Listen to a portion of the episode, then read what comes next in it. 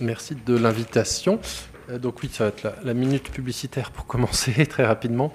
Mais donc oui, on travaille sur une revue depuis 2 ans maintenant, avec coédité par l'Université de Lille et par Duperré, par l'école Duperré. Je me permets d'en parler parce qu'en gros, ça rejoint à peu près pas mal des questions que je vais aborder aujourd'hui. C'est en gros une revue d'histoire et de sociologie, du vêtement et de la mode. Mais justement, qui essaye de penser la mode, mais beaucoup le vêtement. Et donc toutes les pratiques sociales et culturelles attachées aux vêtements.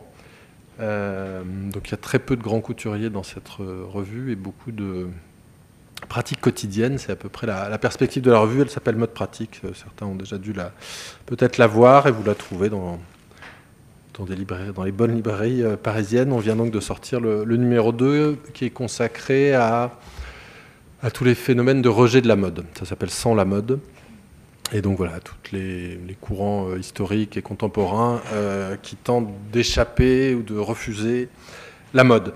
Je vous disais que c'est en lien un peu avec ce dont je vais vous parler aujourd'hui. Je vais effectivement, comme on m'y invitait, vous parler de l'histoire de la fripe. Vous l'avez compris, ce qui m'intéresse, c'est en gros une histoire de la culture matérielle articulée à la formation, à la fabrication des identités sociales et culturelles. Donc en gros, de voir comment les pratiques vestimentaires, mais du coup le commerce, du coup tout ce qui va avec, participent à la fabrication des identités sociales.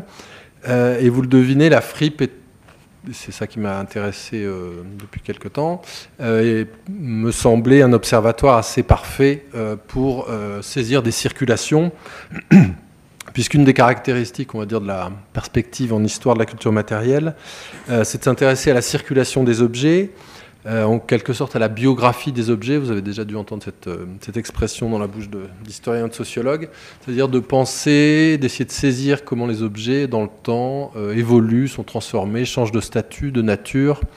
Voilà, ça peut être l'histoire d'un vêtement, donc ça peut être l'histoire sociale d'un vêtement, mais ça peut être aussi, je sais pas, pour prendre un exemple caricatural, le passage d'un vêtement de sa vie, on va dire de la vie quotidienne, de ses usages quotidiens au musée par exemple. Donc c'est tous ces moments de vie. Et là encore, vous le devinez, la fripe est un lieu d'observation assez parfait puisqu'on peut voir tous les usages successifs. Ça rappelle à la fois que la forme et la fonction ne sont pas liées, puisqu'on va le voir, il y a plein de formes qui changent en termes d'usage, enfin qu'il y a plein de mésusages volontaires qui sont en quelque sorte des détournements.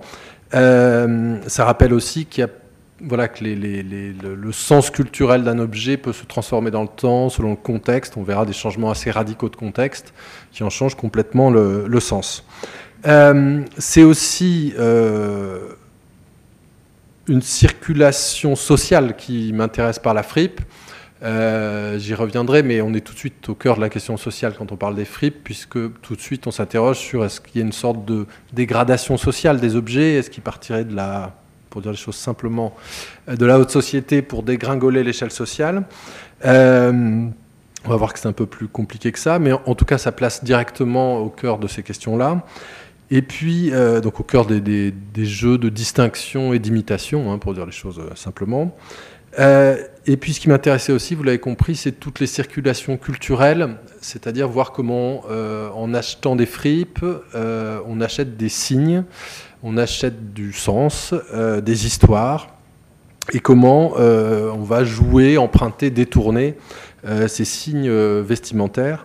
Encore une fois, vous l'avez compris, dans le champ à la fois social et économique.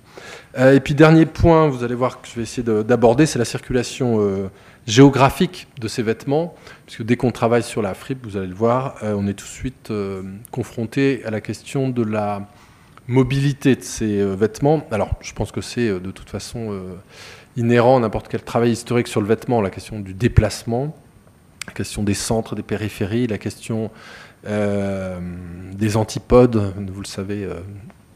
Voilà, je sais pas, je vous donne juste un exemple. Mais dès que naît le prêt-à-porter, on réfléchit à comment, à contre-saison, liquider les vêtements qui restent, et on développe tout un réseau commercial, donc je sais pas, dès 1830, hein, vers l'Amérique latine, pour liquider les stocks de confection invendus à Paris. Donc, juste pour dire qu'on est de toute façon tout de suite dans une échelle internationale, et on le verra, la fripe est très tôt dans une échelle internationale, avec, vous l'imaginez, tout ce que ça peut rejouer dans les lointains, cette question de du déplacement de vêtements à l'européenne, on va appeler ça comme ça. Vous devinez que ça pose tout un tas de questions, à la fois sur l'uniformisation des modes vestimentaires, mais aussi sur toutes les pratiques, y compris de détournement. Quand on commence à travailler sur la fripe, et quand on y pense tout simplement, l'imaginaire qui s'y rattache, c'est un imaginaire du pittoresque. Vous devez tous avoir ça en tête, c'est-à-dire, en gros, du marchand de rue, le marchand d'habits. Si vous êtes lecteur un peu de la littérature grise ou de la littérature panoramique du 19e siècle, cette littérature qui décrit la société, notamment la ville, la société urbaine, vous croisez partout, et c'est pareil dans l'iconographie, partout ces marchands d'habits, en gros, qui se promènent dans les rues, en criant, avec un ou plusieurs chapeaux enfoncés sur la tête, et puis vous voyez des bouts de vêtements, et on le devine, ils se confondent dans l'imaginaire avec le chiffonnier. Donc l'idée qui va avec, c'est souvent que ce sont des fripiers qui auraient ramassé comme ça des hardes dans le caniveau, vous voyez, qui auraient fait les poubelles, puisque vous le savez, à l'époque, les circuits de récupération et de recyclage sont extrêmement importants. Donc c'est tout cet imaginaire, et puis si on va, donc là j'étais dans le premier 19e siècle, si on passe au second 19e siècle, on pourrait prendre les photos de Marville, les photos d'Adjay, on a toujours le sentiment qu'on est dans cette espèce de monde dépassé, obsolescent, vous voyez, de la loque, de la défroque, et vous le voyez, des photographes vont souligner ça avec grand plaisir pittoresque, puisqu'on va faire coïncider, vous le voyez, les murs miteux et vérolés avec ces hardes suspendues comme ça dans la rue. Alors vous voyez, ça donne aussi l'idée d'un commerce absolument, une sorte d'infra-commerce, sans même de boutique, vous voyez, les vêtements sont appendus comme ça au mur. Donc il y a tout cet imaginaire d'un espèce de commerce au rabais, complètement rattaché en gros à un Paris médiéval, et toute la photographie de la fin du 19e siècle souligne ça. Regardez toutes les séries de chiffonniers de Adjay, ça fonctionne exactement de la même manière, alors même que dans ces séries on trouve aussi des fripiers. Là on est rue de l'Oursine sur les photos de Marville, et puis on a tout un imaginaire aussi, là c'est tiré de Potémon, vous connaissez peut-être cette série, qui s'appelle Les Vues de l'Ancien Paris. Donc vous voyez, en gros, quand on montre des échoppes de fripiers, on rattache ça à l'Ancien Paris, donc à l'Ancien Régime, à la ville en train de se transformer. On est sous le Second Empire, hein. Donc à l'idée, en gros, d'un commerce pittoresque et complètement dépassé, mourant. Et ce qui est assez curieux quand on travaille sur le sujet, c'est qu'en gros, on a l'impression que depuis sa naissance, c'est un commerce mourant qui est sur le déclin, qui va nécessairement être chassé par la modernité économique et industrielle. Alors, il y a une dimension, comment dire, d'une sorte d'infra-commerce qui est bien réelle. Ça fait partie de ces métiers au 19e siècle. Là, je vous projette un certificat d'indigence délivré par la préfecture de Paris, la préfecture de police de Paris, pardon, où en gros, on donne le droit à des indigents d'être fripiers dans les rues. D'accord ? Alors, on donne le droit d'être marchand de gâteaux, marchand d'oranges. Donc, vous voyez, ces petits commerces sans trop d'incidence qui peuvent se faire comme ça dans la rue. Donc, cet infra-commerce, en quelque sorte, existe, même si, en fait, en travaillant de plus près, on se rend compte que souvent, ces indigents qui deviennent fripiers ont boutique en ville, même si ce sont des échoppes, ils ont quand même des boutiques. Et puis, surtout, on se rend compte qu'en fait, c'est une marge extrêmement infime de ce commerce, que le gros du commerce de la fripe est concentré dans des séries de boutiques, notamment du côté de la rue de l'École de médecine, et puis surtout au Temple. Tout le quartier du Temple, ce qui est le carreau du Temple aujourd'hui, hein, enfin c'est un tout petit bout le carreau du Temple aujourd'hui, de ce qu'était cet immense marché du Temple, est consacré à la fripe. Donc on a une sorte de divorce entre une réalité économique et tout l'imaginaire qui va s'y construire, et c'est d'autant plus fort que la littérature va accentuer ça, quand vous voulez plonger un grand bourgeois dans le Paris l'octeux, interlope, etc. Vous l'envoyez au temple, ça marche toujours très bien. Et c'est vrai dans à peu près tous les romans. Feuilleté Eugène Sue, vous avez ça à plusieurs reprises, notamment dans les Mystères de Paris. Pourtant, j'y insiste, le carreau du temple, je vais m'arrêter un instant sur cet espace, est en réalité très très loin de ce qu'on vient de voir. La Halle Molinos, qui est en haut, est construite en 1811.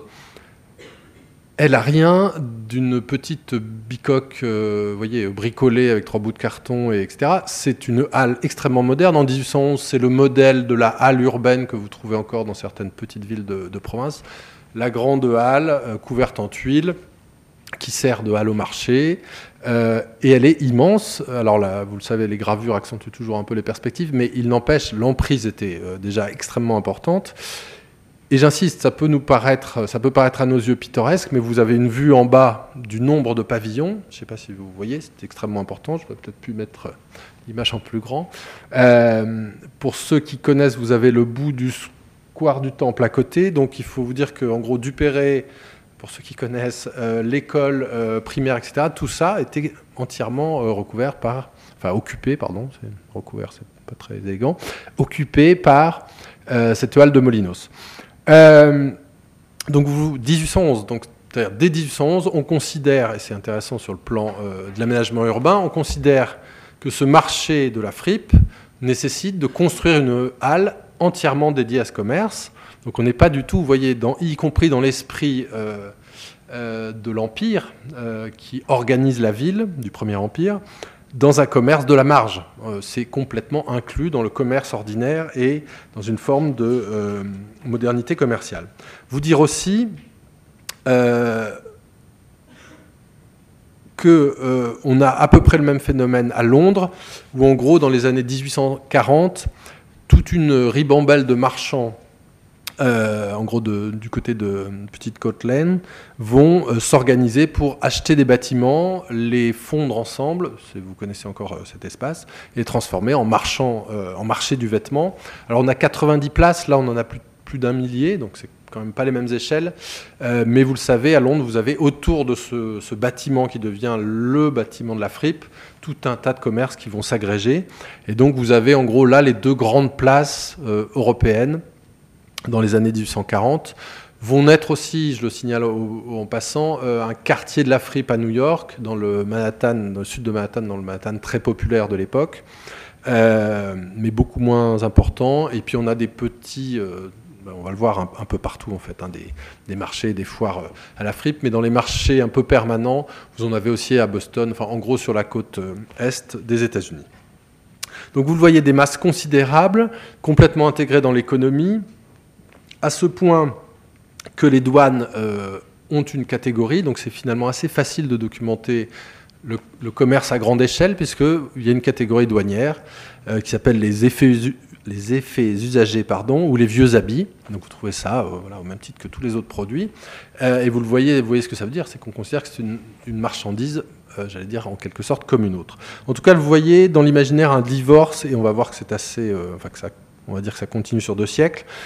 Entre un commerce qui apparaît obsolescent, mourant, et empreint du coup d'une forme d'un vieux Paris nostalgique, et puis un commerce beaucoup plus réel, quotidien, et beaucoup plus puissant économiquement.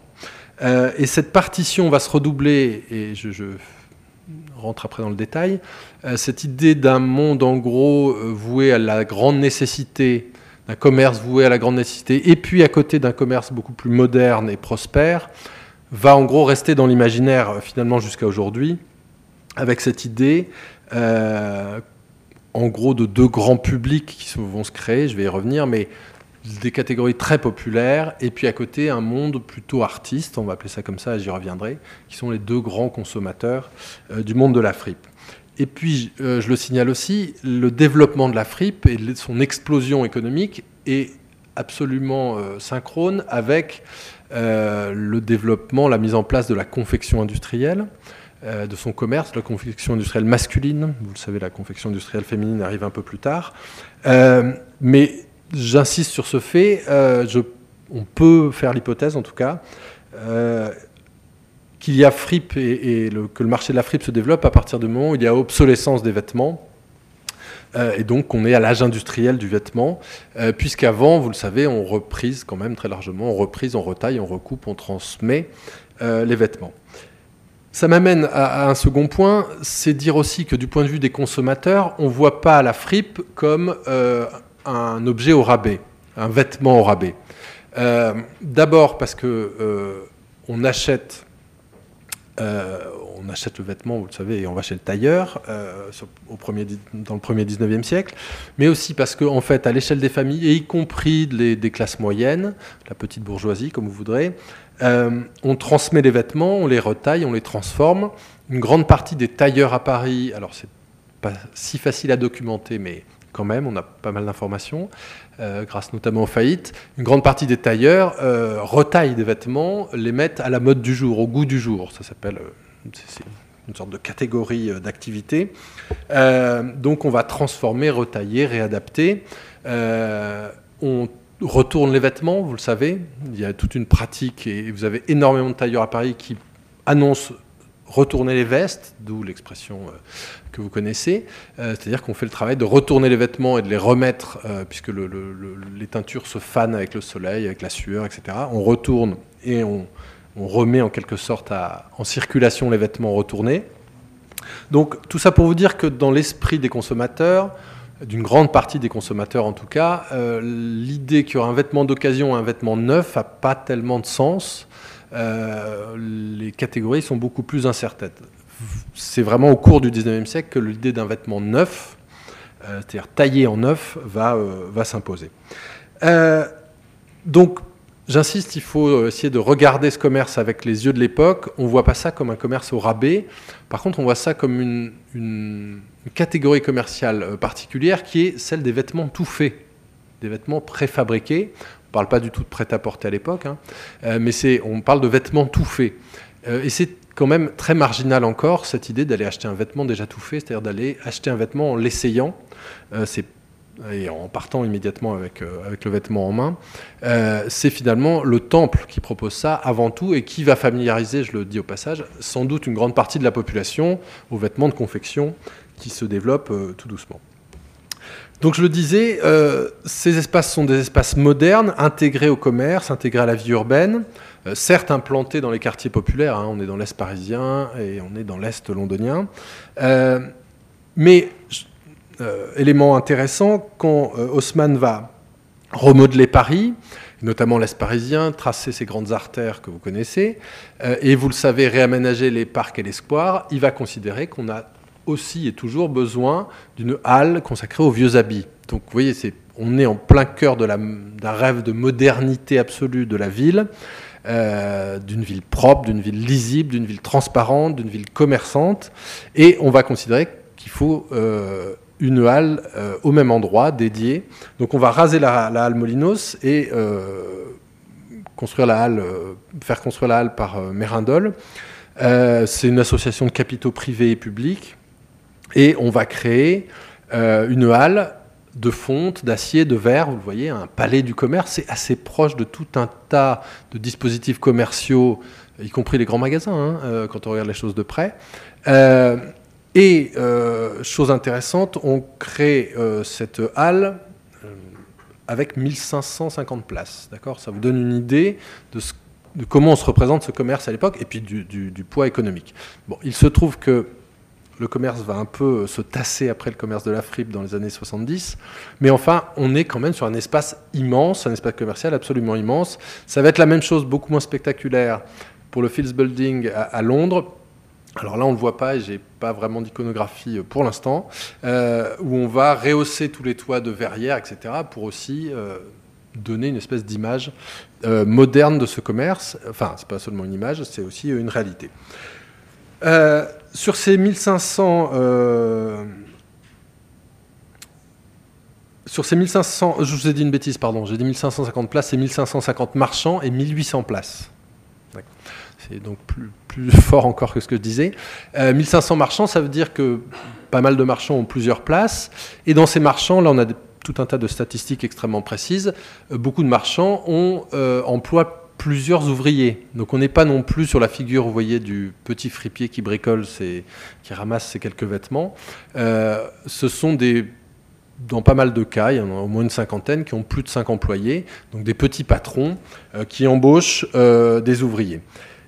Qu'est-ce que ça dit pour nous? Ça dit qu'en fait, en se penchant sur ce commerce, on se rend compte que, enfin, en observant ce commerce plutôt, et notamment le temple, c'est aussi tout à fait vrai à Londres, on se rend compte que c'est un commerce extrêmement spécialisé. On ne va pas du tout fouiller dans des monceaux de vêtements. Il y a un travail de sélection et de tri et de très grande spécialisation. Vous avez des rayons, enfin, vous avez des grands quartiers dans le temple par, on va dire, un état des vêtements, une espèce de classification comme ça. Vous avez un quartier qui s'appelle le Pou-Volant, vous devinez que ce n'est pas le haut de gamme de la fripe. Et puis un autre quartier qui s'appelle le Palais Royal. Donc, voilà, ça vous donne à peu près l'idée du spectre social. Mais concrètement, c'est plus significatif encore, vous avez... des rayons, on va dire ça comme ça, ça ressemble quand même à des rayons de grands magasins, le rayon dédié aux robes de femmes, le rayon dédié au deuil, le rayon dédié aux layettes d'enfants, le rayon dédié aux robes de mariée, ça donne ce genre de choses. En haut, on est à Londres, avec voilà, là un endroit dédié aux robes de femmes, et puis vous le voyez, en bas, c'est une image du temple. En fait, c'est... Oui, je corrige, on est plutôt dans les années 1870, hein, en bas. Avec, j'aurais dû corriger. Avec, vous le voyez, une spécialité sur les robes de mariée, les robes de cérémonie, et en gros, toute la vie à la fois religieuse et familiale qui est en train de s'ancrer dans la société. Donc une spécialisation, et puis oui, vous le voyez à côté, des secteurs uniquement dédiés aux vêtements d'enfants. Donc on est dans une spécialisation extrêmement forte, avec une logique de département, pour utiliser un terme anglo-saxon, ou une logique de rayon, comme on a dans les grands magasins. Vous le devinez, ça veut dire qu'on n'est pas face à un commerce de hasard. On n'est pas, comme on le dit parfois au XIXe siècle, on n'est pas face à un commerce... oui, pardon, encore un exemple de spécialisation. Regardez simplement l'image à droite. Madame Duval... spécialité de deuil, d'accord, et vous avez énormément de... Voilà, on vous fait le deuil en 24 heures au temple, et plusieurs fripiers sont spécialisés dans le domaine. Donc oui, on n'est pas... Si on a une telle spécialisation, c'est qu'on n'est pas face à un commerce de hasard où on aurait des fripiers qui déambuleraient dans les rues et ramasseraient comme ça, au gré des caniveaux et des poubelles, enfin, on n'a pas encore des boîtes à ordures, pardon, des vêtements qui traînent. En fait... pendant assez longtemps, finalement, on a imaginé, et ça faisait partie à la fois de la littérature, y compris historique, sur le sujet, qu'en gros, c'était, je vous le disais tout à l'heure, la très haute société qui, en gros, donnait ses vêtements aux domestiques, je fais caricatural, mais c'est à peu près ça, et qu'on avait comme ça une espèce de circulation sociale des vêtements. En fait, vous allez le voir, on est très très loin de ça. Je vous donne juste un chiffre, j'aurais pu le donner au début, mais le temple, en 1860, exporte 500 tonnes de fripes. D'accord, 500 tonnes, je ne sais pas si vous voyez ce que ça fait en vêtements, c'est assez considérable, et on importe environ 250. Je vous reviendrai sur le pourquoi de l'importation et de l'exportation. Mais c'est pour vous dire qu'on est sur des échelles qui ne sont pas du tout du petit commerce de hasard. On est en fait dans une logique extrêmement organisée, avec, comme vous le voyez ici, toute une organisation publicitaire extrêmement forte, je reviendrai sur ça plus tard, et puis en fait quand on travaille après sur les archives, à la fois liées au marché mais aussi liées aux administrations, on se rend compte qu'une grande partie des vêtements vendus au temple viennent du domaine public, de ce qu'on appelle les domaines. Alors c'est quoi? C'est les hôpitaux. Ça, on en parle beaucoup dans la littérature, et vous voyez l'imaginaire qui est derrière, l'idée de revêtir les vêtements d'un mort, puisque tous les vêtements, les hôpitaux gardent tous les vêtements laissés en déshérence, et organisent régulièrement des grandes ventes. En fait, c'est assez marginal, la morgue et les hôpitaux. C'est très fort dans l'imaginaire, mais c'est assez marginal en volume. Ce qui va être beaucoup plus fort, c'est les ventes militaires, puisqu'on va... en permanence, vendre des uniformes réformés, enfin des uniformes au sens large, hein, au sens complet du terme, la panoplie complète des faits militaires. On va en vendre énormément sur tout le XIXe siècle.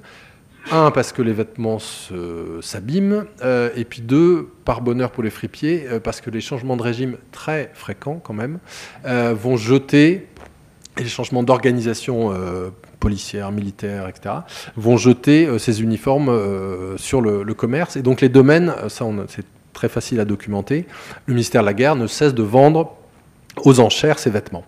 Ce qui est parlant pour nous, ce qui met un peu sur... qui indique quelques pistes, c'est qu'on a donc les archives de ces ventes et qu'on voit que certains marchands achètent 25 000 uniformes. Donc vous devinez que si vous avez des marchands qui achètent 25 000 uniformes, c'est pas pour, voilà, c'est pas des petits fripiers pittoresques, et c'est pas uniquement, j'ouvre pour la suite, c'est pas uniquement pour le marché parisien, vous le devinez. Dans les autres lieux qui vont servir comme ça, qui vont approvisionner le commerce, on a toutes les administrations en fait, et partout où on produit de l'uniforme, c'est-à-dire partout où on a de la confection en fait, déjà industrielle. Ça va être vrai pour tous les pensionnats par exemple. Là c'est Blain, jeune par un accident bizarre, on a toutes ces archives, aux archives de Paris. C'est quelqu'un qui a démarché tous les lycées parisiens pendant 25 ans. En ne cessant d'acheter tous les uniformes de professeurs, de surveillants, d'enfants, etc., de collégiens, et qui va comme ça, oui, approvisionner tout son commerce avec cela. On va trouver aussi énormément de vêtements qui viennent via les enchères très souvent, mais qui viennent du mont-de-piété. Rappelez-vous qu'on est là dans le second 19e siècle, le vêtement a un prix, c'est encore un objet relativement cher, et on peut déposer au crédit municipal, au mont-de-piété, un vêtement en échange d'argent, on peut faire un prêt sur gage. 1880, c'est 60% des objets déposés qui sont des vêtements au crédit municipal, d'accord? Alors, c'est une autre époque, aujourd'hui on n'en prend plus, on prend les fourrures et c'est tout, mais dites-vous 60% des vêtements. Donc on a une masse énorme de vêtements, et vous savez qu'en gros, si les gens ne rapportent pas l'argent prêté, ne rendent pas l'argent prêté, on vend les vêtements. Donc chaque année, on a des immenses ventes du crédit municipal, où on va avoir comme ça du vêtement vendu massivement. Et puis ça donne aussi, en sorte de second temps, des ventes comme ça à Drouot, plutôt au premier étage de Drouot, celui réservé quand même au commerce populaire, pas aux collectionneurs. On va avoir comme ça des déballages de lingerie, etc., qui sont au rabais. Et puis, j'ai pas besoin de vous le dire, tous les accidents industriels vont aussi se retrouver dans les mains des fripiers. En gros, vous avez les soldes, et puis quand les soldes ne marchent pas, ça peut finir dans les mains de fripiers. Et vous avez aussi, ils sont assez nombreux, tous les accidents industriels, les inondations de stocks de vêtements, tous ces, qui rejoignent les fripiers. Un autre circuit va compter, avant que je vous parle de ça, ça va être aussi toute la charité, j'en parle maintenant, puisqu'on va le retrouver au XXe siècle. Il y a une culture du vestiaire, notamment dans les églises en France, et en Angleterre aussi, dans les églises catholiques. L'idée qu'on dépose des vêtements pour les pauvres. Donc vous voyez tout l'imaginaire qui va avec du don, une sorte d'espèce de don de soi. Voilà. Ça a été donc une permanence assez forte. Quand on regarde d'assez près, on va dire que dès les années 1850, on ne donne plus vraiment de vêtements aux pauvres dans les vestiaires, sauf dans les campagnes, et encore dans les campagnes très catholiques. Mais l'imaginaire reste, c'est-à-dire cette idée de faire don de son vêtement comme une espèce à la fois de don de soi, de fraternité avec les autres, enfin, vous voyez tout cet imaginaire. Et ça va durer, et en fait, ce sont... beaucoup d'organisations religieuses qui vont collecter ces vêtements, et je pense que vous avez à peu près tous ça en tête, c'est-à-dire qu'on ne donne plus directement aux pauvres de la paroisse, des entreprises, en quelque sorte, missionnaires notamment, vont collecter ces vêtements, et soit aller les organiser, les nettoyer, etc., et les redonner aux pauvres locaux, ou les exporter, j'en parlerai tout à l'heure, mais vers des contrées un peu plus lointaines. Et on va retrouver, alors dans les temps de crise comme la guerre de 14-18, retrouver cet attachement à l'exportation, enfin au don, pardon, je reviens à l'exportation tout à l'heure, au don de vêtements.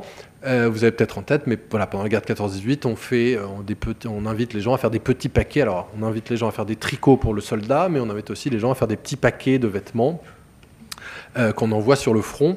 Donc vous voyez, cet imaginaire du don vestimentaire va quand même rester, et vous le savez, au XXe siècle, c'est une très large part des circuits d'approvisionnement encore aujourd'hui, et vous le savez, une grande partie de la fripe aujourd'hui vient du don vestimentaire de ces réseaux de charité du nord de l'Europe, pour dire les choses rapidement. Donc vous voyez quand même une continuité assez forte de ces pratiques. Tout ce commerce va aussi nécessiter du tri, en fait. Et là, vous voyez qu'on revient sur le vêtement et les questions des identités sociales. Il faut une sorte de machine à trier tous ces vêtements. On achète en lot ces vêtements. Quand on achète les 25 000 uniformes, on ne trie pas, vous l'imaginez. On achète des balles de 130 kilos qui correspondent à des formats de transport à la fois en chemin de fer et en bateau. Et puis après, on se débrouille avec ça. Ça va être vrai à peu près partout, hein. Mais comme on achète aujourd'hui aux enchères, vous achetez souvent une manette, enfin voilà, un lot, et puis vous vous débrouillez après. Chose intéressante, au cœur du nouveau bâtiment du temple, on va réserver un espace qui s'appelle, je ne sais pas si vous le voyez, la bourse des marchands d'habits, qui est en fait l'espace de tri des vêtements. C'est-à-dire qu'on considère que c'est complètement intégré dans le commerce. Il faut un espace pour trier ses vêtements. Et puis, vous le voyez en bas, une gravure, là, qui ressort plutôt du pittoresque, mais où on voit le déballage de ces fripes et tout le tri. Et vous avez de fait toute une activité de tri extrêmement importante. C'est finalement une grande partie du commerce, hein, de l'économie de la fripe, le tri. Il va se déporter tout doucement au début du XXe siècle vers les campagnes, enfin vers la banlieue puis vers les campagnes. Là, on est du côté de la Villette dans les années 1920. Je n'ai pas beaucoup plus d'informations, alors que cette image est par ailleurs, à mon avis, assez géniale. Mais vous êtes devant une usine de tri où on va faire à la fois du chiffon à broyer et en même temps ce qu'on appelle du chiffon bourgeois, c'est-à-dire du vêtement qu'on va exporter. Mais vous le devinez, c'est une main-d'œuvre pas chère, il n'y a pas besoin d'une main-d'œuvre très qualifiée pour trier les vêtements.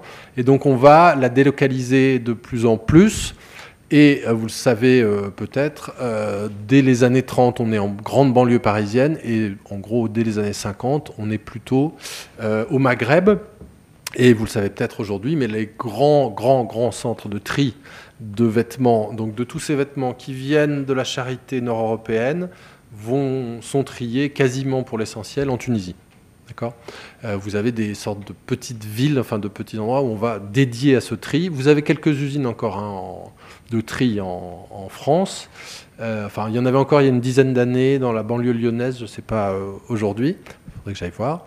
Et puis vous avez des centres de tri type le Relais ou dans le Nord, où la main-d'œuvre n'est pas chère non plus. Et voilà. Mais l'essentiel du tri aujourd'hui est fait en Tunisie. Donc les vêtements sont ramassés dans le nord de l'Europe, partent en Tunisie, sont triés, on sépare entre ce qui va faire de la bourre à matelas en gros et du vêtement, et puis ça revient en Europe pour entrer dans les circuits de la fripe. Et vous l'avez compris, c'est à la fois le déplacement et le tri qui va faire une grande partie de cette économie. On peut ajouter une chose, c'est quand même que pour tout le 19e siècle, la question de la transformation des vêtements va se poser. Elle va se poser presque naturellement, enfin je ne sais pas comment dire ça, de façon logique. Je vous l'ai dit d'abord tout à l'heure, c'est que la question de la remise au goût du jour est complètement intégrée dans les pratiques quotidiennes. Donc l'idée de retravailler un vêtement avant de le vendre, de le reteindre, de le retailler, paraît assez logique. Et c'est ce qui va faire notamment que tout autour du temple, donc si vous promenez aujourd'hui, tous les cafés, les restaurants branchés que vous avez tout autour du square du temple étaient en fait des petits endroits dédiés à la transformation. Donc c'était soit des remises pour les fripes, soit des endroits où on reteignait, retaillait, recousait, reprisait, etc. les vêtements. Et avec en général, je vous le signale, j'avais eu la chance de rencontrer toute une série de fripiers qui ont connu la fin du temple. Tous les immeubles au-dessus étaient des hôtels, maintenant ce sont des hôtels de luxe, mais étaient des hôtels qui hébergeaient une main-d'œuvre pas chère, essentiellement des Algériens, qu'on faisait travailler en gros dans tous les alentours pour voilà, reteindre, laver, blanchir, repasser, etc. Donc une transformation de ces vêtements, et elle est d'autant plus, j'insiste, naturelle en quelque sorte, que pour les uniformes, quand on achète des uniformes, ils sont dégradés, au sens strict du terme, c'est-à-dire qu'on arrache tous les parements.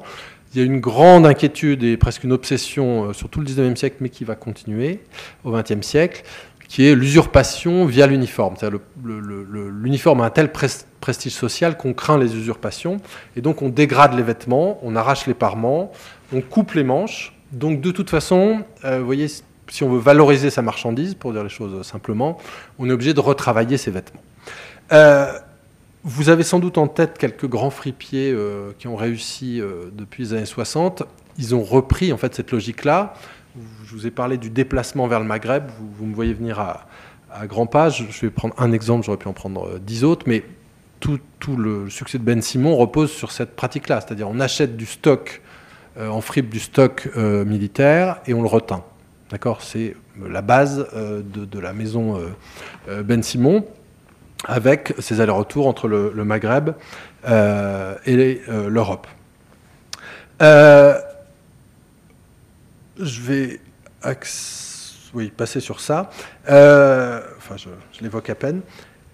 Je voulais maintenant venir à la question des acheteurs, des consommateurs, des consommatrices de ces fripes. Je l'ai dit tout à l'heure, l'imaginaire dit en gros qu'on serait face à des milieux très populaires et qui chercheraient à imiter tant bien que mal, avec souvent, vous le devinez, une sorte de maladresse qui amuse dans la littérature, la bourgeoisie ou l'aristocratie. Alors déjà, deux choses, signaler que très longtemps on a, et en fait jusqu'à aujourd'hui, toute une filière de la fripe de luxe, c'est-à-dire dès 1830, on a des fripiers de luxe dans les beaux quartiers. Alors c'est une infime partie de ce commerce, mais elle existe, où on va vendre des vêtements extrêmement chers, des vêtements anciens. Je vous rappelle qu'on est au moment où se construit l'imaginaire de la valeur de l'ancien, de la valeur d'ancienneté. On va avoir énormément de boutiques aussi qui se consacrent aux artistes. Je ne sais pas si vous avez vu la spécialité d'armes, coiffures de toutes les époques, location à messieurs les artistes. Messieurs et mesdames les artistes, une publicité relativement progressiste pour les années 1870, où on va fournir en gros des vêtements pittoresques, du costume, on pourrait dire ça comme ça. Mais il n'empêche, si on regarde du côté de la fripe plus ordinaire, tout l'imaginaire serait la gravure là à Londres, présente le marché de Londres, condense un peu la chose. On aurait, vous voyez, l'ouvrière du dimanche qui viendrait rêver à de belles robes, voire acheter des belles robes en mauvais état. Vous voyez un peu là l'espèce d'imaginaire ironique de la gravure où on voit l'ouvrière se rêvant comme princesse. On a la même chose au temple, version masculine. Vous voyez, on est censé avoir l'ouvrier de Belleville ou du Faubourg Saint-Antoine qui vient acheter son haut de forme pour s'endimancher. En fait, quand on regarde toutes les archives privées, les archives commerçantes, encore une fois, du temple, qui sont relativement fournies, je passe sur ça, on est, je vous l'ai dit tout à l'heure, sur un commerce, spécialisé, et puis quand on regarde les choses de plus près, sur un commerce, en fait, où les ouvriers viennent acheter des vêtements d'ouvriers, où la petite bourgeoisie vient acheter des vêtements petits bourgeois, etc. etc. C'est-à-dire qu'on n'est pas du tout sur un jeu, comme on pourrait l'imaginer, d'imitation comme ça et de glissement, et en quelque sorte d'usurpation sociale, parce que toute la littérature du 19e siècle parle de ça, des saturnales. En gros, le temple, c'est l'endroit où les codes sociaux se brouillent, où les signes sociaux deviennent illisibles. En fait, c'est presque l'inverse. Et je vous lis un petit extrait de la presse, mais j'aurais pu en trouver plein d'autres. 1893, Paris vécu, le carreau du temple. La clientèle du temple comprend en grande partie des hommes qui travaillent manuellement la semaine pour aller à l'atelier. Mais le dimanche, pour sortir, l'ouvrier d'industrie sortira en veston ou mettra un gros par-dessus sur sa côte. On s'endimanche, mais il n'a que faire d'une jaquette ou d'une redingote. Aussi, ces deux formes de vêtements que pourrait prendre l'employé de bureau besogneux sont-elles rares sur le carreau du temple ? Personne n'en veut. Le veston, par contre, est admis dans la population laborieuse, tel qu'il serait l'objet de riser s'il arrivait à son travail avec une redingote, même rachetée au temple, et considéré comme un malin s'il a pu se renfrusquiner avantageusement au carreau. Mais qu'est-ce que ça veut dire derrière ? Qu'on ne vient pas usurper des identités sociales, ça doit évidemment arriver, mais globalement, ce qu'on voit plutôt en termes de consommation à grande échelle, c'est plutôt une consolidation de ces identités sociales. Je vous rappelle qu'on est à un moment quand même où se fixe l'identité vestimentaire ouvrière, se fixe en gros les cols blancs, les cols bleus, on est au moment où tout ça se fixe et se fiche dans un sens. Pour autant, on a tout un commerce marginal, parallèle, hors système en quelque sorte, qui va se développer, fait d'emprunts et de détournements, et c'est aussi ce qu'on a en tête quand on pense à la fripe. Là, vous avez tout un groupe social qui va être extrêmement fort, à la fois dans la consommation vestimentaire, dans la consommation de la fripe et dans l'invention de la fripe, c'est tous les étudiants. Je vous l'ai dit tout à l'heure, il y a deux grands centres à Paris, c'est assez simple, le carreau du Temple, on va dire du côté de l'Est parisien et des quartiers populaires, et puis la rue de l'École de médecine, où en gros, vous avez une trentaine de fripiers, la rue quand même pas très longue, la rue de l'École de médecine, une trentaine de fripiers qui prospèrent dès les années 1830. En fait, ces fripiers travaillent pour le monde des étudiants, du quartier latin, et tous ces étudiants à la fois artistes, les beaux-arts sont pas très loin, mais aussi étudiants en médecine, avocats, encore plus. Bref, tout ce monde qu'on appellera très vite la bohème, et ce qu'on voit très bien là aussi à la fois dans les sources et dans la littérature, je pense à La vie de Bohème par exemple, c'est qu'on a tout ce monde étudiantin qui va venir s'habiller, en gros pour dire les choses simplement, vous savez que c'est en gros la bohème, et sur cette posture... on achète avec l'argent de papa des espèces de vêtements qui détruisent le mode de vie de papa.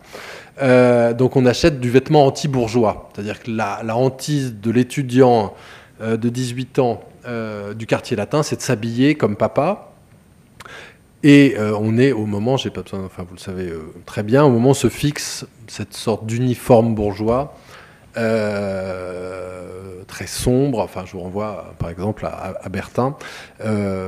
Là, on va chercher en gros quoi ? De la singularité, des vêtements originaux, et puis à des fins politiques, on va chercher des vêtements anciens. Ça, on le voit très bien dans les archives. On va acheter du vêtement ancien régime. Vous devinez ce que ça peut vouloir dire dans les années 1830, pour une partie des étudiants, notamment en médecine.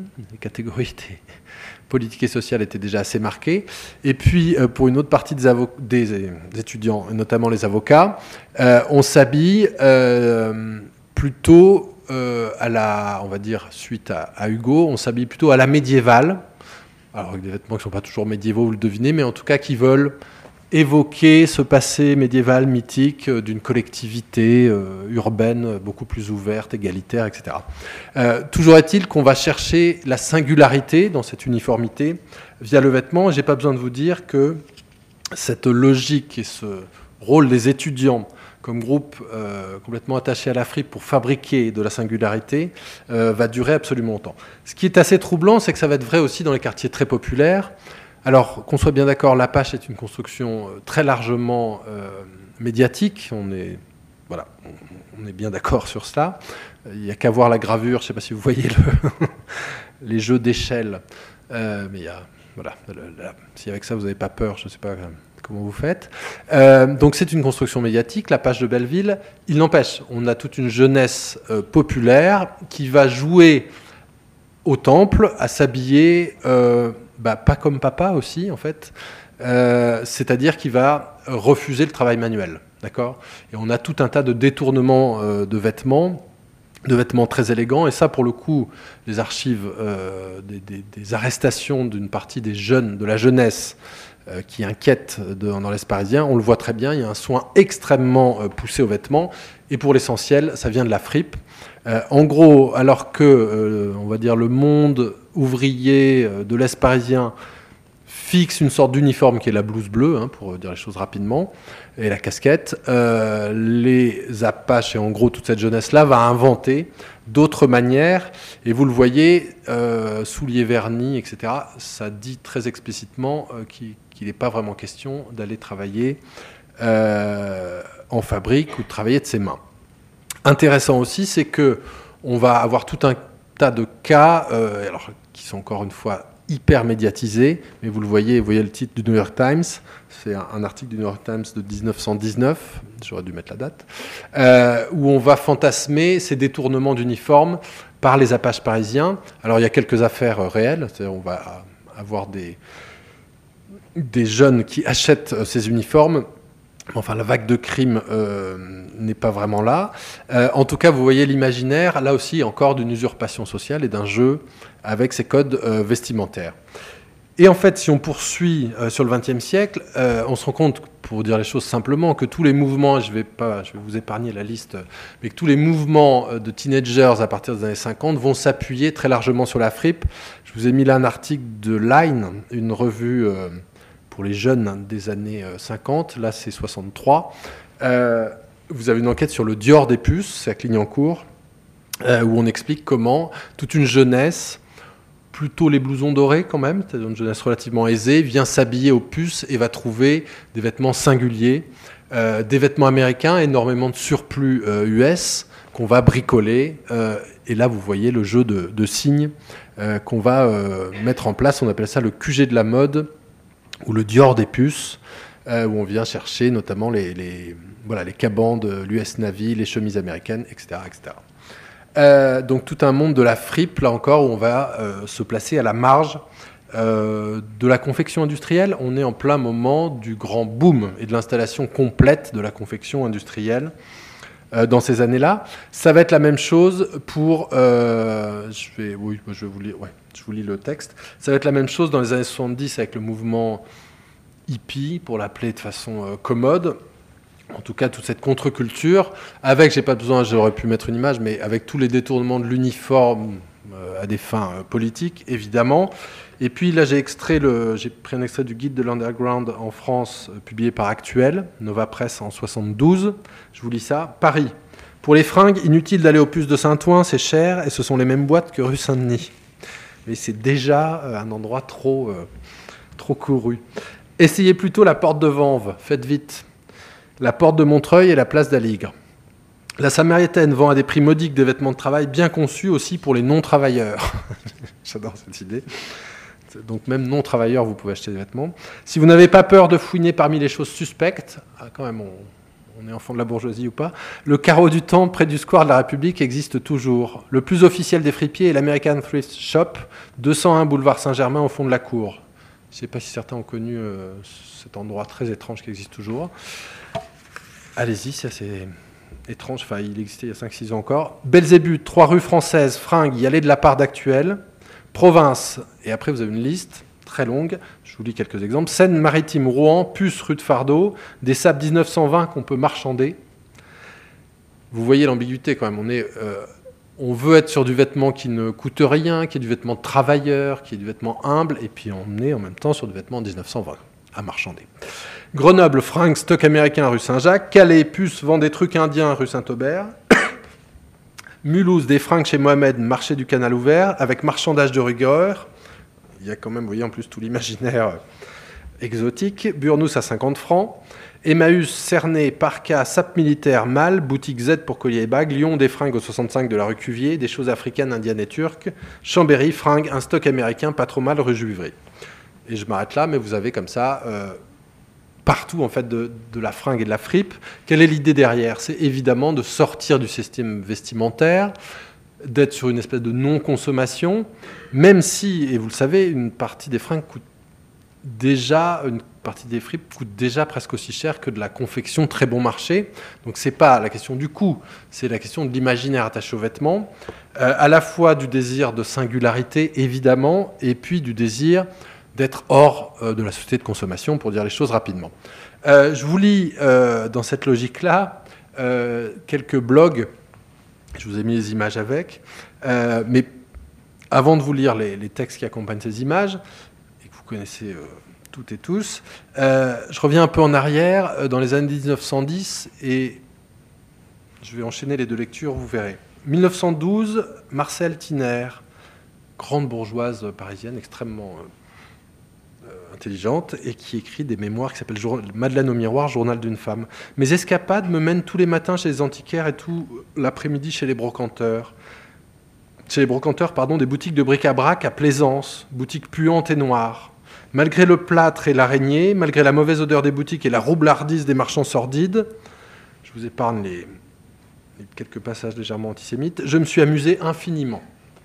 J'ai retrouvé cette petite fièvre que j'aime, ce plaisir de la chasse et de la découverte que les collectionneurs passionnés préfèrent à tous les autres. Et c'est pour l'amour de la vérité que j'ai retourné aujourd'hui tant de fauteuils, déplacé tant de guéridons, tâté tant de vieux jouis et de vieux brocards, avalé tant de poussière, de microbes.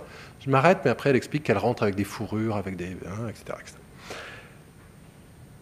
Le plaisir de la trouvaille, vous voyez, qui est aussi de sortir de la consommation commune. En gros, plus la confection industrielle uniformisante, en quelque sorte, se développe, plus les fripes vont apparaître comme une espèce de contrepoint. On va faire des trouvailles. D'accord, le terme se répand. Je passe en 2012, pile 100 ans après. Big Beauty, s'appelle le blog. La fripe, c'est chic. Accro à la mode, mais aussi accro au bon plan. Nous sommes allés friper mes copines modeuses Lisa et Christelle samedi dernier. Direction Guérisol. Nous nous sommes munis de gants en latex pour explorer cette caverne d'Ali Baba. Temps idéal pour friper. Le froid atténue les odeurs de pieds. Des milliers de chaussures alignées, mélangées, bref, faut fouiller et ne pas avoir peur des surprises. À mon grand malheur, j'avais commis l'oubli qu'il ne fallait pas faire ce jour-là. Je n'avais pas mis de chaussettes. J'ai clairement risqué les verrues et les mycoses. Bref, après quasi 2 heures de farfouillage en tout genre, voici le résultat de la cueillette. Vous avez des photos des chaussures. J'ai déniché 2 paires d'escarpins ouverts. La première chanélisante, bicolore. La deuxième beige poudrée. Une paire d'escarpins blancs et une paire de talons au cuir mat et cuir verni. Le tout en cuir, y compris la semelle. Résultat sur la photo après cirage et désinfection. Donc ça, c'est en 2012. Ça donne ce genre, excusez-moi, j'ai fait un retour très rapide, ça donne toute la communication que vous connaissez et toute la mise en scène de la marchandise qui va avec, de la trouvaille. Je ne donnerai pas le nom de quelques fripes parisiennes, qui ne sont pas à l'écran, mais qui ont des stocks, qui rachètent des stocks en province, certains ici pourront le confirmer sans doute, des stocks de faillites de marchands de chaussures, par exemple, j'ai vu ça, où on achète 5 000 à 10 000 paires d'un coup. Évidemment, en magasin, on ne met pas les 5 000 paires. Vous voyez, l'idée, c'est la singularité, la trouvaille. Donc, on va mettre une paire, si possible, avec des paires à côté qui n'ont rien à voir. Il y a toute une culture de l'étalagisme fripier qui est extrêmement important. C'est une culture du vrac, d'un désordre extrêmement sophistiqué. Il faut que ce soit un peu poussiéreux, un peu sale, un peu mal éclairé, etc., etc. Ça raconte quoi? Ça raconte, et puis évidemment, dans des boutiques plus ou moins vraies, ce coiffeur n'a pas existé, des boutiques anciennes, si possible, un espèce de cadre vintage, comme c'est écrit sur la vitrine. Ça dit quoi? Ça dit encore une fois que vous allez acheter que nous allons acheter, je vais m'inclure dans que nous allons acheter des histoires, d'accord, un récit qui va avec, et on le voit dans ces blogs de mode, le récit, je ne sais pas si elle a apporté ses chaussures, peu importe, ce qui compte, c'est pris 2 pages de blog, j'ai fait des coupes assez longue, et tout ce soin apporté, ce récit qui va coller aux vêtements. Pour finir, j'ai oublié de regarder l'heure, sur les échelles de ce commerce. Un petit point, ça me fera ma transition. Là, je me suis arrêté sur toute cette consommation qui se veut marginale. N'oublions pas qu'il y a un commerce de nécessité qui reste extrêmement présent dans le vêtement d'occasion. C'est vrai avec tous les circuits de l'occasion, c'est vrai aux puces, allez à Montreuil, vous avez encore toute une activité forte, allez à Guérisol, vous n'avez pas que des jeunes filles avec des gants en latex, c'est pas le lot commun, l'ordinaire de Guérisol, pensez à tous les vides-greniers, bref, il y a encore une économie du vêtement d'occasion extrêmement, et pas chère, extrêmement importante. Ça dit une chose, c'est, et je l'ai évoqué tout à l'heure, que ce commerce, je me suis focalisé sur le temple, en fait, exporte, le temple devient un centre d'import et d'export, mais en fait, dès les années 1830, le temple va approvisionner tous les marchés de province massivement. Je vous lis juste un petit extrait, 1892, mais il est valable 50 ans avant et 50 ans après. Les fripiers de toute la France viennent au temple pour acheter des marchandises qu'ils raccommodent dans leur pays et qu'ils vont vendre ensuite dans les foires de campagne, en Bretagne, en Auvergne, dans le Jura et dans le Dauphiné, partout où habitent des populations économes. Alors en fait, c'est pas exactement juste, c'est absolument partout. Vous trouvez des marchés et des foires à la fripe dans absolument toutes les villes de France et toutes les petites villes et dans pas mal de villages. Là, je vous ai mis quelques exemples, mais bon, voilà. J'aurais pu vous mettre 50 images de ce type-là. Ce qu'on va voir aussi tout de suite, c'est que le temple, je vous l'ai dit tout à l'heure, exporte massivement. Je vous l'ai dit, 1848, 500 tonnes partent du temple. Et 48, c'est pas une très bonne année pour l'économie. On est un petit peu en période de révolution. Il y a quand même 500 tonnes qui partent vers l'étranger. Et on culmine à 1800 tonnes en 1867. Je vous assomme pas avec plus de chiffres. C'est absolument colossal. C'est beaucoup plus que la confection, par exemple. D'accord ? Et pourtant, vous le savez, la confection parisienne exporte massivement. Vers où vont ces vêtements ? Ils vont vers le Maghreb, énormément. Ils vont aller vers l'Europe aussi, très largement. Alors le Maghreb est dès les années 1850, notamment l'Algérie, qui est une espèce de débouché naturel. Vous comprenez ce que je dis hein, en disant ça, naturel. L'Algérie est un département français, donc il y a une économie extrêmement intense entre les deux rives. On va exporter vers l'Europe, vers l'Allemagne, vers les États sardes, vers un peu partout en Europe. Et puis on va énormément exporter vers l'Amérique latine. N'oubliez pas que vous avez une émigration extrêmement forte d'Européens vers l'Amérique latine. Et puis, autre chose qui va compter, c'est le moment où se construisent les États d'Amérique latine. Donc on a besoin de vêtements pour les armées, on a besoin de vêtements pour les administrations, et on va acheter en masse au temple. Vous avez par exemple, c'est une anecdote connue, mais qui est réelle et très significative, les armées d'Haïti qui vont acheter 200 000 tuniques de gardes nationaux à Paris en 1852, pardon. D'accord, 200 000 tuniques. Vous voyez, les masses sont absolument considérables. Ce qui est intéressant pour nous, c'est que ces vêtements vont circuler aux quatre coins du monde. Et j'approche de la fin de mon exposé. Là, je vous ai mis l'exemple, par exemple, deux exemples en Nouvelle-Calédonie. Mais en fait, on peut chercher absolument partout. Vers 1880, la fripe du temple est partout à travers le monde. C'est assez impressionnant en termes de structure commerciale. On va écouler absolument partout. Et ce qui est assez intéressant et assez troublant, c'est que les explorateurs, pour l'Afrique centrale notamment, les explorateurs, donc... visualiser les choses hein, avec le casque colonial, etc., qui pensent être à la découverte, c'est-à-dire qui pensent découvrir des endroits, arrivent et s'étonnent de voir des gens habillés à l'européenne. Donc ça veut dire qu'il y a déjà eu du commerce, en fait. Il y a déjà eu tout un tas d'échanges bien avant eux, et je vous le confirme, il y a eu tout un tas d'échanges commerciaux bien avant eux. Mais il y a cet imaginaire, en gros, de terre où on va arriver avec des vêtements européens. Ça va être très très fort dans la civilisation, je mets les guillemets, et vous les entendez, des corps. C'est-à-dire c'est l'idée que l'administration coloniale, notamment, la Nouvelle-Calédonie, je vous ai parlé de l'Algérie, du Maroc, sous une autre forme, certes, mais enfin, c'est une colonie quand même. On va favoriser ce commerce du vêtement, et notamment de la fripe, pour favoriser une sorte de domestication, de civilisation des corps. Ça va être vrai par les réseaux de charité, et vous avez des collectes extrêmement fréquente dans les églises, c'est vrai en France, c'est vrai en Belgique, pour envoyer vos vieux vêtements vers ces terres. Et puis vous allez avoir un commerce, tout simplement, parce que les fripiers, pour eux, ce sont des nouveaux marchés potentiels.